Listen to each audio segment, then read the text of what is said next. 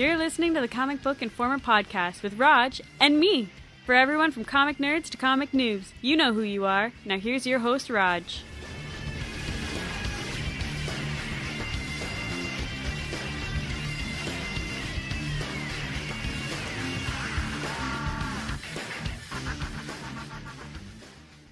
Hello and welcome to the Comic Book Informer podcast. This is Roger coming to you on Saturday, the 4th of August. Yes, we are late again. See, we need Vince to come back just to keep me steady on time. Although this time, well, it's not just my fault. Neither myself nor Sarah were feeling quite ourselves on Wednesday, so we thought, okay, well, we'll just take a little break and we'll wait until the weekend to do it. So, but you are feeling better, obviously, and quite perky.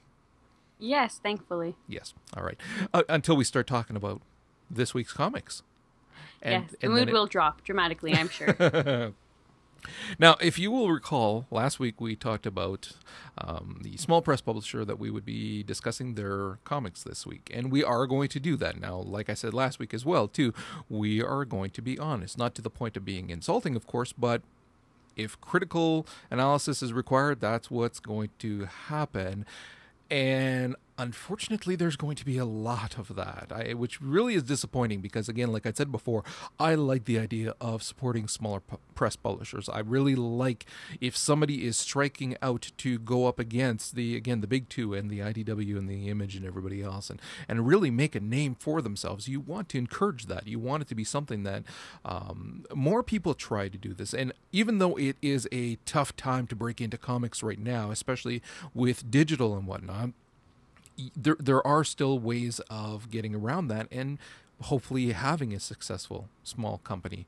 So who we're talking about this week is Keyleaf. They were previously known as Semantic, and they are uh, a smaller press. They currently have uh, actually six, though we are only going to be talking about five because we did not have all of the issues for the last one. So we're just going to be talking about the the first five that we have. Uh, between them, there are a number of of issues, though. There's um, about 27 i believe is what it worked out to right i believe so Something like that. there was were- a, a there good was amount. a good chunk of them now what's happening here is that in the case of these five all but one are written by the same writer and then we also have uh, a variety of artists, although some of them work on a couple of titles. And we'll discuss both the stories as well as the our thoughts on the story as well as the art as well. So what we're going to do is we're going to break it down by series, and then uh, both Sarah and I are going to take our turns, kind of giving a brief synopsis on on what it they're they they're about and everything. Um, keeping in mind that a we're doing five series here so we're not going into any great detail. We're not analyzing forever. And quite frankly i god i hate to say it but i would be more willing to talk at length about them if we'd actually enjoyed them as well. And unfortunately really, really didn't. And it wasn't just me. I spoke to Vince about it as well, and he had read them, and he felt the same way about everything. We kind of agreed on almost everything. And then you read them as well, and you kind of felt the same way as well. I did. There were quirky points, and there were different things that I definitely enjoyed to an extent. But I have to say, it was a little bit of work getting through them. All right, so we're going to start off with Drace Gray. Now, before we even go any further, I don't know. you know, it's funny because Vince and I have joked around about Marvel using the same goddamn names for everything, for all of their titles for comic books. There's no originality. It's either avenging this, X title this, uncanny this. They're all the same bloody names. We'd like a little bit more originality in titles. Now, complete opposite end of the spectrum are some of the names here, which, anyways. So we got Drace Gray, and uh, there's an issue zero, which they like zeros. Um, issue zero, one, two, uh, one and two, I should say. And this one again, written by James Ninnis. Should we say Ninnis or Ninus? I, I would say Ninnis. I, I think would so. say nine. Ninus? Ninus? Whatever. Um, he wrote uh, the first one by himself, I believe, and then the other ones are, are a uh, collaboration with Michael Drace Fountain. Um, so both of those are the uh, writing on that one. And then the artist for that one is Brian Soriano. So Drace Gray is essentially a supernatural buddy cop movie. type of story, um, with one of the cops dying early on, and then the other one finds out that oh spoiler, um, he's a demon. And so, and then you have my thoughts were the hair should have been the first giveaway. That hair that he had first giveaway there's something wrong with you. You're a demon. There's there's got to be something. And uh, and so anyways you find out that they are after a serial killer that is abducting young children. The um, there's all kinds of bad things happening. And then you find out that again the partner was a demon. Then I, I will say the one scene where he opens it up the mouth and you see all the teeth the reveal there that was kind of cute I, I thought that was all right I liked it. It was actually one of my favorite panels. I thought it was art wise. I really enjoyed it. See, I like lots of teeth. Yeah. Well, the thing with this too is that unfortunately, the art was really not always good in this series. Um, you've got a weird field of depth perception that's wrong often you've got like the the foreshadowing the four um, when when when they're drawing things that are coming towards you whatever it, the, the dimensions were not right the depth wasn't right.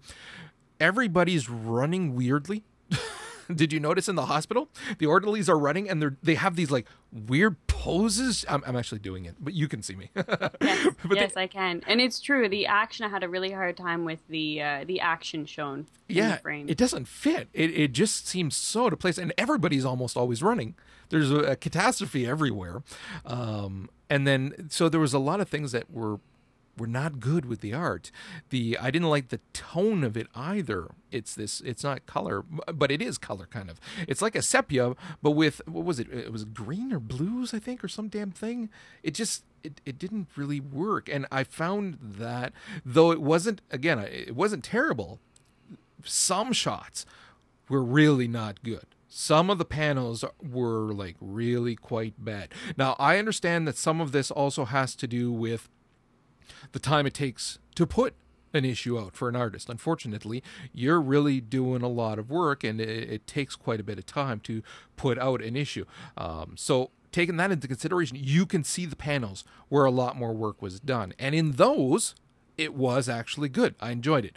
But unfortunately, there were also a lot of the panels that just seemed really off to me. I and and also it's it's a style. So some people may look at this style and think, okay, this is good. Whereas I'm looking at this and thinking, eeh, no, no, I, I, I wasn't digging it. No, and a lot of his uh, full page or close to full page uh, images I thought were really well done. They had the detail in the right areas. And again, a lot more of again with the hospital, when you've got the more natural settings, I had a hard time placing what was in front from what was behind. But you didn't have the same depth that you get with shading. It, it was a lot um, a lot more black and white. Yeah. You didn't have much gray or in between area. So, uh, I mean, overall, from all of the artists that we're going to be talking about, this was one of the better ones, actually. True, and actually, again, with some of the frames, I really enjoyed them. They they almost match a couple of the pictures I have up on my walls. all right. So the story again for this one here is perhaps one of the ones that I didn't mind as much. It certainly didn't grab me. Things are happening at a pace that is not always consistent. It it doesn't always make sense how it's uh, how the story is being told and I found that it was just again it was disjointed often and then when they're having these moments these great reveals and all that with the exception of a couple it's like I don't know. I really found it very difficult to get into this one. Um, though not nearly as bad as some of the other ones. This one was, for lack of a better term, one of the least objectionable. True, and I really tried to keep that it is a mystery murder. I tried to keep that that theme and that feeling while I was reading them. But I felt like you were in the dark for a lot of it. You didn't exactly know very much going in, and while you're starting to read it, perhaps we weren't getting enough details yeah, see, about certain things. That's one of the things that happens when you have um, and and it happens to a lot of writers where and it's happened to me and this is why whenever i write anything i make certain to show a lot of people get their feedback and then come back. And i've even had it in in, in certain cases where people have come back and said okay this made sense to you but it didn't make sense make sense to us because the writers got the entirety of the story in their head. They understand all of the characters they know everything about them they know what's going on in terms of the pacing of the story and everything. They've got it it's in their heads. Unfortunately when they put it on paper it doesn't always get conveyed properly.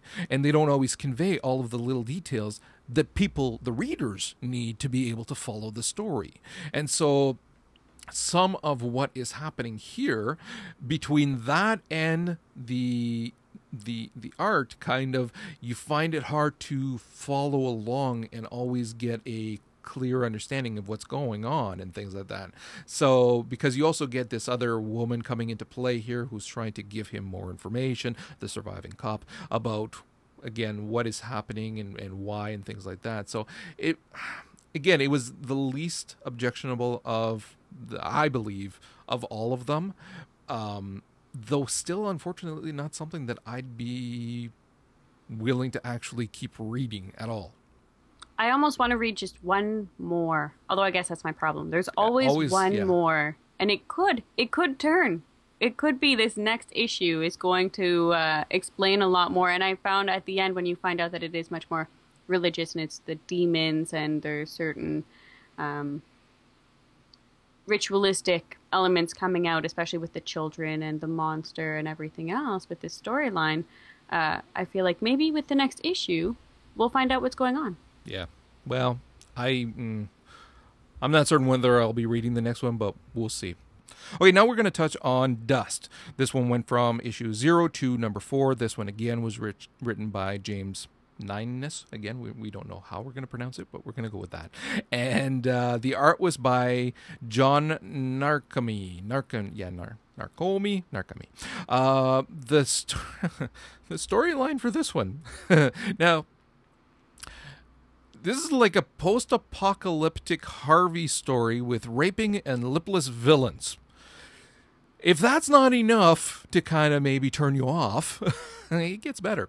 Uh, Harvey is an old Jimmy Stewart movie. It's a reference that maybe some of the younger listeners won't get. It's an old black and white. If you've never seen it, actually, you definitely should watch it. It's a it's a favorite of uh, myself and, and my wife.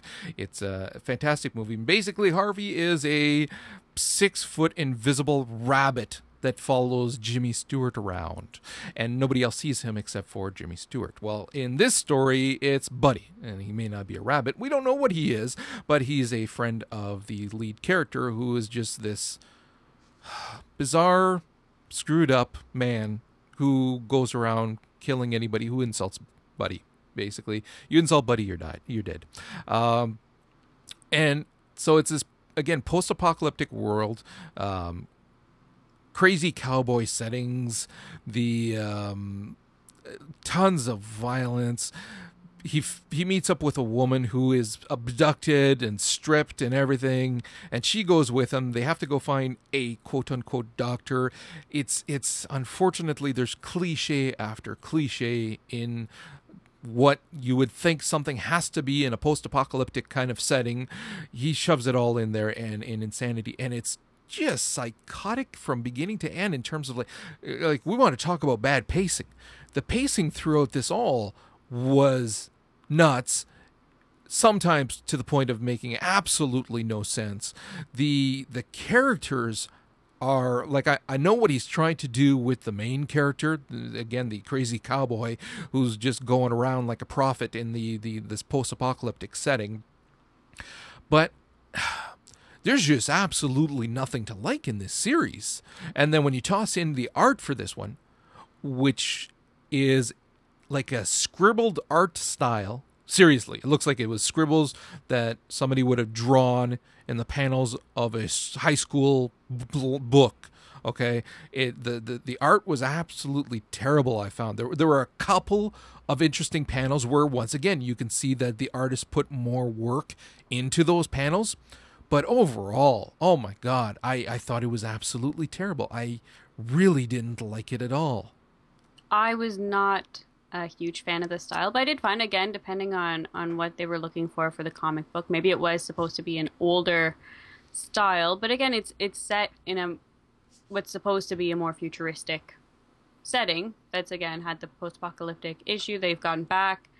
A few of the things I did really really enjoy though. There's a couple of the of the panels where you've got your cowboy cactuses, the full, you know, dust and sunset, and then you've got a big robotic hand sitting on top of a building. And I really I enjoyed those small little details myself personally. It, it and some of the backsplashes, there was a lot of color, a, a lot of reds and yellows and blues. Yeah, but the color was basically all that if you look at the issue now this is i my wife's an artist and you studied art at school as well too. If you look at the again quote unquote color here all it is is that the issues were drawn inked let to dry and then it's a watercolor wash over everything the entire page. So it's not that the watercolors like certain like everything was drawn inside the lines kind of thing where it was properly colored. No, it's a wash color over the entire. He basically took a brush, some wa- some watercolors, and just entire paper was just washed and in different colors too, because it wouldn't make sense to keep it all consistent. Um, uh, there's a few moments where there's actual colors, although that happens to be when there is blood that that's drawn in, which comes off as a cheesy effect in my opinion. And when they want your attention to be somewhere there's a red dot. It reminded me of when the hockey, they started broadcasting the hockey in the States and they put a dot over the puck so you could always follow it on the screen because the American audience apparently did not know how to follow a friggin' puck. It was fairly insulting to them. But here you have that. So oh my god i really really did not like this style of art as well at all at all. Every you got a whole bunch of characters too that have sharp teeth. Because apparently post-apocalyptic setting first thing you want to do take a file to your teeth so that you look tough and crazy. Well craziness it keeps other crazies away. So yeah. at that point in time maybe it was a good idea but no, it's it's very very true. And the man with no lips, I had a really hard time with his speech because it was hit or miss. And for a lot of his speech, I actually read it out loud without using any lips to see if it was if it was right. I'm really glad I'm by myself for most of these times, but it's true. I really did, and and it was hit or miss because for a lot of times they put they put F's in there. I'm trying as hard as I can, and I, I can't make an F sound. Okay, I just personally. took a screenshot. So basically, if anybody wants to know what that looks like, I'll put it on, on the, the, podcast. Yeah. Uh, but um, did you take anything away from the story that would make you want to read any more of this? I want to find out what happens with the puppy.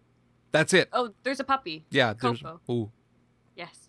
A puppy. Um, that's the end of it. That's as far as, and even then, I I wouldn't continue reading just to find that out. Yeah, but I would be curious. So okay, so we're 0 for two. So let's now talk about the heavens. Go ahead. The heavens. So it throws you on a completely uh, alternate universe, a different planet called Terra, and it happens in the only city on Terra, convenient, named Zodia, where there's a lot of chaos going on. It's really going downhill um, you're thrown right in the middle of the plot. So the king's two children are being framed for his quote unquote murder by their evil stepmother, of course. Stepmothers must be evil. Yes. If if you're gonna write a stepmother, she's basically it's an unwritten rule has to be evil. And it was almost like she had a cape. Yeah, it really is. Comic. I was a really big fan. As soon as I saw that, I was right on board. I felt completely okay with her being the evil stepmother. Uh, she looked to be about the same age as them. It really fit in so many different ways. Um, but yeah, so Queen Suze, the stepmother, is stepping up. She's trying to take power over the kingdom, and uh, it seems to be throwing the city into a lot of chaos. But you're thrown right in the middle of it. So where it goes from there, she's framing the two children. She's going to have a public um, sentence and death for them, which of course goes awry although it doesn't seem like either of them are really going to benefit at the end. They both escape to further doom and torture. Um, and that's where it's left off. So there's a group that seems to be effectively plotting against the, the queen and I believe the king is dead Honestly, by the end of it. this was such wow. If I I could bleep. it was it's a cluster bleep is what this is. Um, when you are trying to follow along with this story from the beginning and figure out what is going on. This one as well, written by James Nines, Nines, whatever, and the art was by Turbo Qualls. I just love that it's Turbo. I don't know if that's his real name or nickname. One would assume nickname, but somebody may have named their kid Turbo. You never know. It's it's possible. So right from the get go, it's okay. Right from the get go, excessively violent.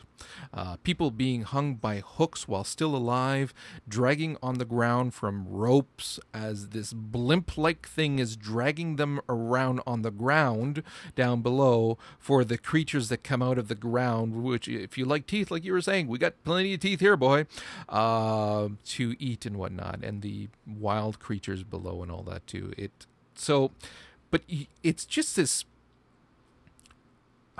again, right from the beginning, it's convoluted and confusing, and you're like, "What the hell is going on here?" And again, when you're when you're reading a a brand new IP, and B from a smaller press, I mean, you got to hook your audience in pretty fast. Okay, so there's something to be said about jumping into the action, sure, but it has to still be clear. It has to be something that you can follow along, that you can understand who all the characters are. There's so much going on, so many characters, so many everything. It's convoluted. It's just, a, it comes off as a jumbled mess. And it's like, what the hell is going on here? And not just for the first issue or the issue zero. You keep reading and it still doesn't always make sense. You need to go read the recap on their site to say, oh, that's what he's trying to say. And you shouldn't have to do that. Looking back, if you're putting everything in order, I guess you can you can kind of see where uh, I really think they should have elaborated on an introduction. It it speaks. There's a brief, small sentence about how the city used to be this great, thriving city. Um, although it's the only one on the planet, so I don't. I, Yeah, really, eh? It must be really, really big. Well, who are they thriving. trading with? It's like there's. I'm worried about the genetics. You really? What would be happening? But um, so you just get a brief explanation of it was really, really good, and now it's really, really bad, and then you're thrown in the middle. and that's it. Yeah. Anything else? Oh no! You know what? I I think I would leave it at that. And I love too that it's not the heavens, but it's the heavens with a possessive apostrophe s. So you're wanting to know the heavens what?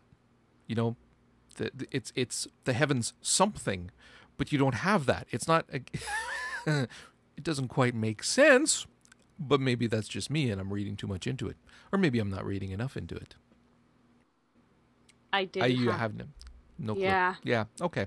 Uh, moving on, we got Mythoi. This is the longer of their series. Has been running the longest. We got issues one to nine. At that point, they, I guess they weren't doing the zeros yet. Plus, you have five quote unquote origin stories issues. Okay. Once again, written by James Ninnis. And the artists here, we've got several working on it. You've got uh, Jed Soriano. Oh, actually, you know what? We didn't talk about the art in the heavens. We need to just very quickly touch on that just because it is so bad that at times it is so dark that it's actually hard to see what is happening in the panels. It's a wash of black with little color highlights here and there and because the the, the story is confusing and the action sequences are sometimes confusing and then you can't actually see what's happening I just was at a loss most of the time and really wasn't enjoying it at all, at all. I found there were also points where I couldn't tell characters apart in certain scenarios. Yeah. Okay, so yeah, the art for uh, Mythoi, we've got Jed Soriano, Brian Soriano, and Kevin Warwick, and they kind of trade off on on various issues. And unfortunately, we wind up with this same thing happening in there were in some of them were so dark that you can't see what's happening panel to panel. Now, some of them were good. Some of them were, in fact, quite good. When there was lighting in some of them, it was quite good. Some of the styles I wasn't as crazy about, but okay, fine. I can I can still roll with it. Like Warwick's style is very, very simplistic. And in some panels, I thought far too simplistic. But then in some other panels, okay, it's actually not bad. You can tell when more work was put into it. But then the Sorianos, again, some panels are so dark, some pages, that it is bloody difficult to figure out what the hell is going on. And then we have the same thing with, with Mythoi, where we have this story that is so convoluted and so much happening and they're trying to blend in gods and werewolves and vampires and everything else. And uh, like just to give you an example here in issue number 7 we, we have a previously on mythoi the Coven, a group of transient werewolves, assassinated the President of the United States when strong armed by Bishop Abraham Van, Sel- Van Helsing. So we, we got, got to shove him into the story as well, of course. This assassination ascended Vice President Dresden Thomas to president. He's a pretty young guy to be president, too. I don't know if you noticed that. Uh, president Thomas quickly called in his best friend, billionaire defense contractor and son of Ares, the Greek god of war, Taros Alexander, to help assess the situation. Because when in doubt, who are you going to call? Billionaire gods, billionaire sons of gods. Why not? If well, if you have their number. If it's on speed dial, why would you not call? Taros, I need your help, buddy. Come on over. So Taros was able to identify the coven as the culprits and followed them from Boston to New York, where he found them in battle with Bishop Abraham and his knights revolting against their master. The battle ended in defeat as Taros watched Heathcliff, his one-time friend and leader of the coven, die when Abraham detonated a small bomb implanted in Heathcliff's head. How do you get a bomb in someone's head? They figured it out. Uh, basically, from there, we got the coven vanished soon after with Catherine, their new leader, and Heathcliff's lover, vowing revenge. Very, ooh, drama. Uh, elsewhere in New York, Vito. This is. Vito. Vito's a hundred year old vampire in the body of an eight year old who likes to look at women's chests as they lean over, too, because that makes perfect sense. Let's appeal to the perverts who are reading this, uh, arrives to America for the first time and ran into trouble when he befriended a mysterious Japanese Yurei named Yuki. Once Vito learned that he, he had interfered with Yuki's dragon hunting, he pledged himself to her aid, and it just keeps going on. Uh, and that's not enough, because on top of that, in Arizona, an isolated siren brothel owned by Aphrodite, the Greek goddess of love, has a dark secret in its basement, the lair of Medusa. When the Cupid returns home from a secret mission with Touch, a time traveling assassin, Aphrodite insists that he be taken to Medusa to join her collection of various monsters, gods, and demons. There weren't any unicorns. There were no unicorns. I will give you that. Okay, one point. No rainbows. That so, might have been it. I think that might have been the only point. Wow. The I have to say though, as far as the art goes, I did enjoy it more than the previous three. Um, it did have its moments. I was disappointed while reading a small note with Vito. I think at one point he was actually this more elder soul and more intelligent, but then it seems as though partway through the story that just reverted back to eight year old mentality. Maybe that's what America does though. you set foot on American soil, and a hundred years turns into eight. And send all hate emails to Sarah at comicbookinformer.com. I'll have to take that one off my phone. I shouldn't be reading those at work. so, yeah. No, it's the story is all over the place, which is a trademark of James's. Unfortunately, it's it's the story is all over the place. It's far too convoluted. It's very difficult to get into the characters as well. Even in the origin stories, which are all about the you know specific characters and all that. I really and I read them a couple of times to make sure that it wasn't just oh I read it too fast or I wasn't paying attention or whatever the writing doesn't seem to the pacing the writing doesn't seem to work, let alone the the art periodically. Because, like I said, in some panels, some pages, the art was justifiably, in some cases, actually quite good. Um, when they took their time. Some of the panels, though, not not really. And then when you have the ones that are black with a few neon highlights, that's not good art, folks. I don't care if it's taking place at night. Um, so, but there's just there's just so much. And then you got this spirit going into random bodies and possessing them when she's taken p- possession of all of the those knights and causing them to shoot each other. That actually, there was one moment where it was funny where she gets herself to shoot herself in the head. The the one guy, and I can't remember the exact line. That was that was cute. Um, but overall, it's just it comes across as a jumbled mess. And I mean, it's not that I have a problem with convoluted stories. We're going to be talking about some of those next week when we're talking about some of the stuff going on with the uh, Uncanny X Force and whatnot. I mean, you're looking at some of the stuff that went on in Uncanny X Force. Vince and I covered that as well too with the Apocalypse story. I mean, there was a ton of stuff going on at the same time, but it was handled so masterfully that you were along for the ride. You got it. It was fine. And even the few things that even I, because I hadn't I didn't have the history of knowing all of the characters and different things. I still enjoyed, and then once I kind of talked to Vince and got a handle on everything, then I enjoyed it even more. But when you're looking at this here, it's just, again, very hard to care about any of the characters. Very hard to see them as distinguish them from each other. Even you've got this. Very few of them are are unique enough. The story is convoluted, and I don't know. I can, can you add anything? Really, for this one, I I think what I wish I had seen um, is a lot more individuality in the stories. A lot more keeping them all separate. A lot of the group settings with this many characters that you're seeing now have characters that everybody already, for the most part, knows, understands, has some history on. With these ones here, I feel like we jump started a small story and then, bam, the next day they all got together and, you know, fought for justice. Except none of that really happened. No. so, so there you have it. So we have one left, and that is Sim I. Sim dash I. Again, great title. Uh, issues number zero to four, written by Joe Pizzula. That was the only one written by someone different, and then the art was by Daniel Touchette. So go ahead.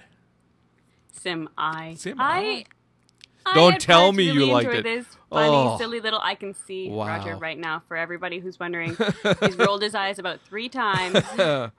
um, this series follows Simi, uh, who is really retelling his story being captured. He ends up in a F East Labs, Feast Labs, I guess if you say it the way it's spelled, but there's different capitalization. Uh, a lab infested with strange animals that have been experimented on, staff. Uh, it's ultimately run by a scientist's brain, which he has personally removed and placed in an invention which not only allows him the use of mechanical arms, but a voice. And I'm really glad they put the voice on because it would have been confusing otherwise. Okay, um, you, you, haven't even explained who Semi is yet. Semi is a monkey. Sorry. Is a monkey. The monkey. He's a really smart monkey. There was an experiment and he became very intelligent. He won a game of chess against a scientist. I think it might have been the scientist with his brain removed, though. Keep going. Keep going.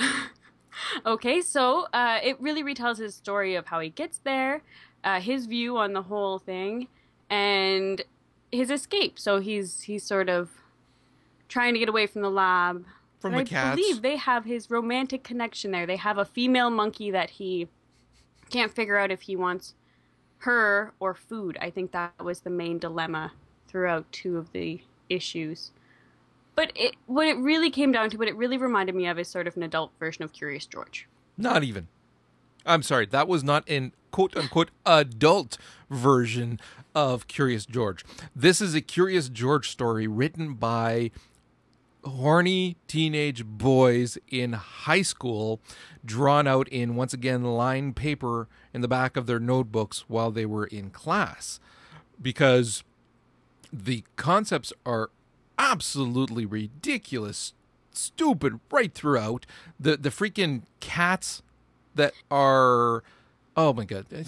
They were mining, weren't they? Uh, there's so much going on there eh, that is and again it just it bounces and it bounces bounces all over the place the story try to keep track of what the hell is happening and then of course you have to have the the sexy nurse which oh come on this is where the artist is like oh okay so you're actually right in with that 14 year old crowd drawing in the back of their books because it's the pencil thin waist with the chest that would break her in half in reality on roller skates in a miniskirt as well. Well, I've never personally worked in a lab, so I Maybe that is the dress code. judge per It- se. it's true. It's true. It's possible. Uh, it- oh my god. Yes, Some- it, it was very. It was aimed at what seems like a, a very, very young, Very. uh, teen, young adult audience. Very goofy and silly, and a lot happening, and in some ways reminded me more of a, a just a panel than uh, a full issue or a series because there were little things happening here and there. But it was. I'm sorry. It might have been my favorite. Really? Oh my god. Okay. I'm being kicked off the podcast, yeah. folks. I'm Next week we'll have someone this. new.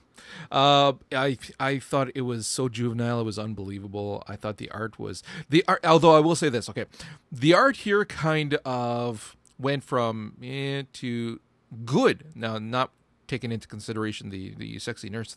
Um, in some of the issues, it's like it's like scribbles, but then like in issue two, so three issues in, it actually gets good. You can tell that more time was spent, cleaner lines, everything. You reverts back to bad in issue three, but by four again, you've got the cleaner lines and everything looks better. It's a very cartoony style. So you can't go in looking for realism, but that's fine. You certainly won't have any in the story, um, with the exception again of the stupid nurse. Um, you you have a style that's very cartoony and, and, and fun fits with the theme. So yeah, the the art there when done slowly, it was it was quite good. It's just that I I just could not could not get behind the story. Some of it was it was obviously not aimed at my not just my age group, but this is going to sound horribly pompous, but you know my intellectual level, maturity level, whatever you want to call it. It wasn't aimed at that. And I got to tell you, ask around, that ain't that high. Okay. Mine is pretty low. And even if I'm saying, dear Lord, this is even too much for me to look at and say, come on. It just, yeah, I, I really, really didn't enjoy it. I really tried to look at it as again with everything the art, with the writing, and the general goofy and silly feel to it. I just tried to look at it as that a very small, goofy, silly, funny little piece. And I found there were little pieces in each issue where I could sort of, oh, semi. But You know. this is the thing to, between Semi and Daredevil. Oh. Um, but this is the thing, though. You're, you're saying that you only get that in certain parts of each issue. So the issue as a whole is not consistent with that style, with that theme. So you can't say eh, like I see. Even I would have been all right to a certain degree with each issue if it had been consistent, made sense, not been such a convoluted mess, but been that juvenile story and been okay, I can understand that it's a, you know, juvenile story written for a younger age group that is going to think, oh, this is just fun, silly nonsense. Fine. But the story is so nonsensical and it just bounces all over the place. And it's like, again, how can you enjoy it if, you know, you're, you're enjoying just parts of it? Saying, like, well, this part made sense. I enjoyed that. The rest around it did not. But this little part was quite awesome.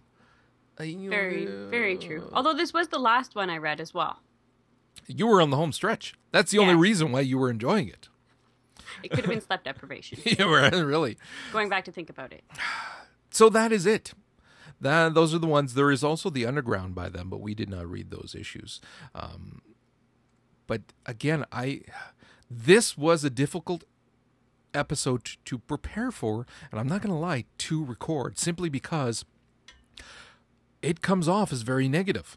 But I want it to be a critical, honest review of it. I do not want to tell people, go read this. You will love it. Support them. And then they pick up all these issues and realize that they did not enjoy it. Now, that said as well, everything is subjective. Some people may pick these up and think, I like it. I like the style. I like the, the stories. I can make sense of it. What's wrong with you, Roger? You're a big stupid. Fine. I'm all right with all that. And I do encourage people to still check them out.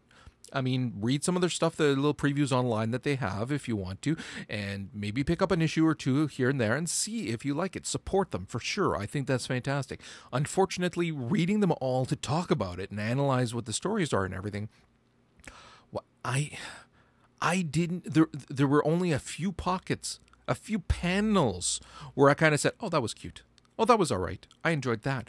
From 27 issues that we read and that's that's not a good track record and I'm I'm sorry and I think a large part of that has to do I'm sorry I don't know if he is one of the key founders of Keyleaf but writer James Ninness I think he really needs a lot of work in terms of his, the pacing in for his stories and and the information that he puts through and the characterization the inter-character relationships. There's so much that needs to be worked on that I'm afraid doesn't come across. He may be able to write beautiful short stories or novels or whatever. It's quite possible. Who knows?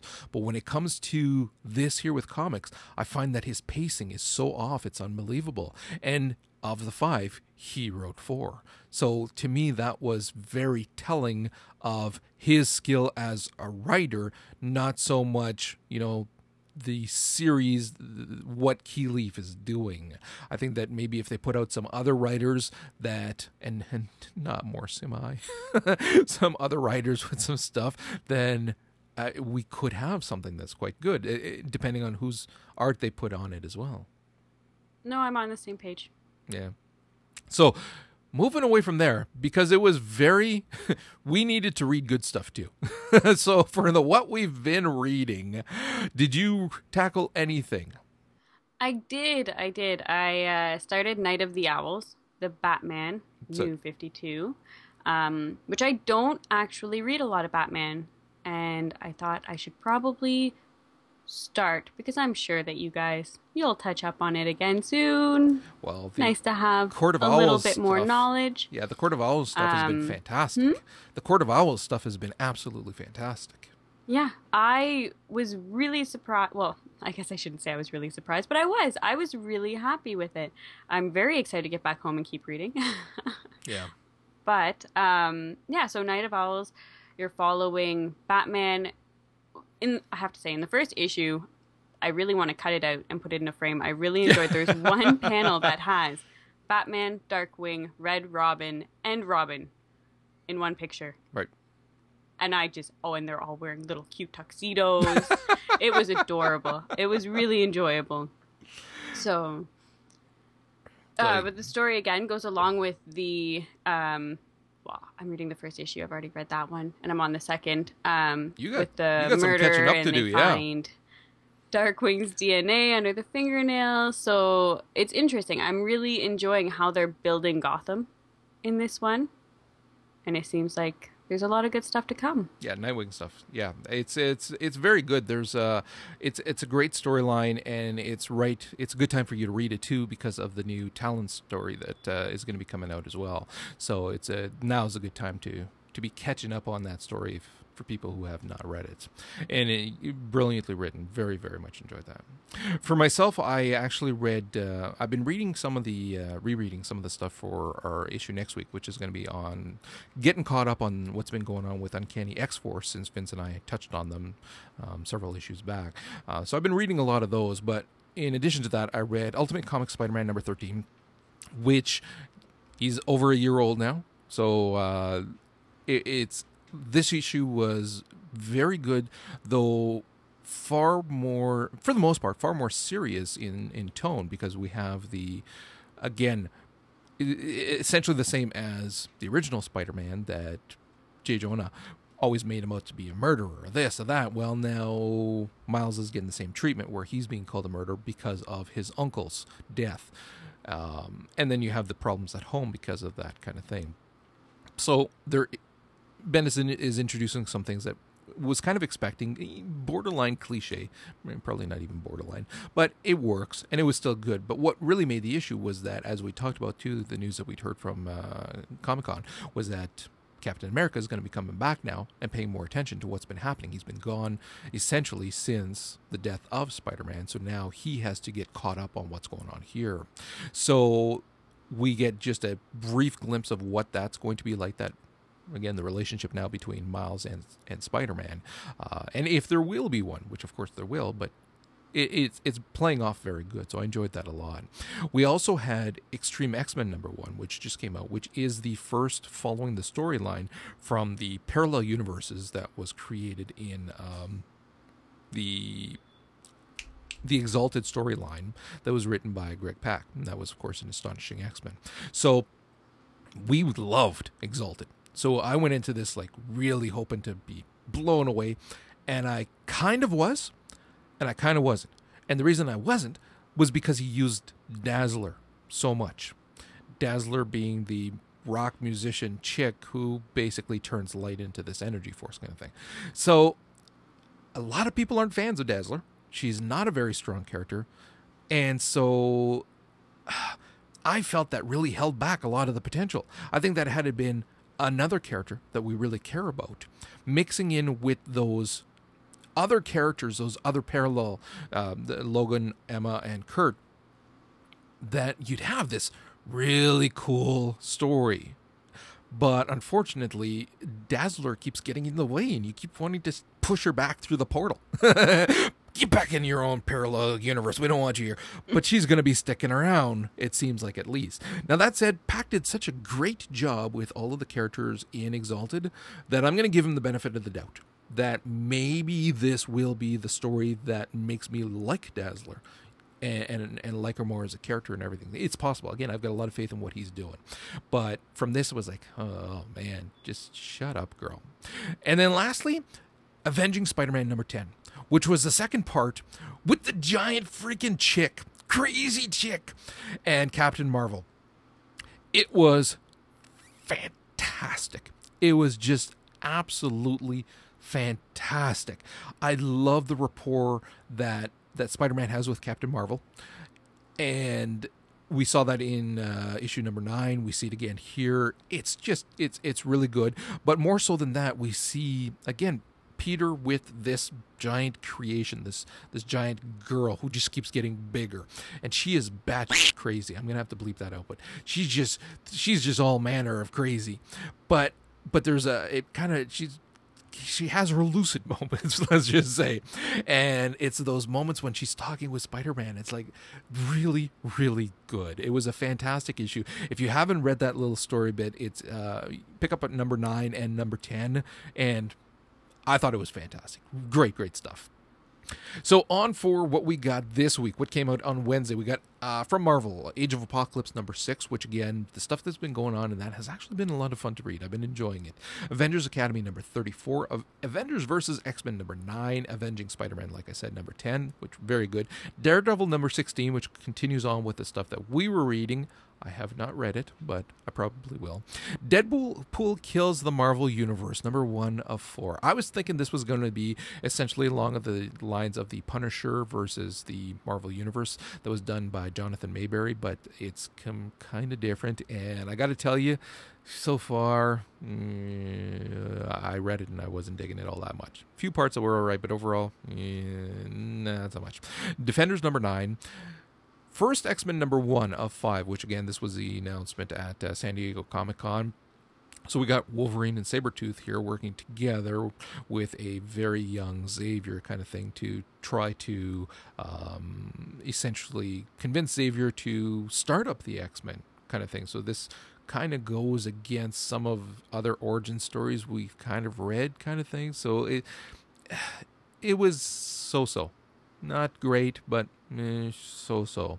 Uh, Hawkeye number one, Ultimate Comics number 13, or Spider Man number 13.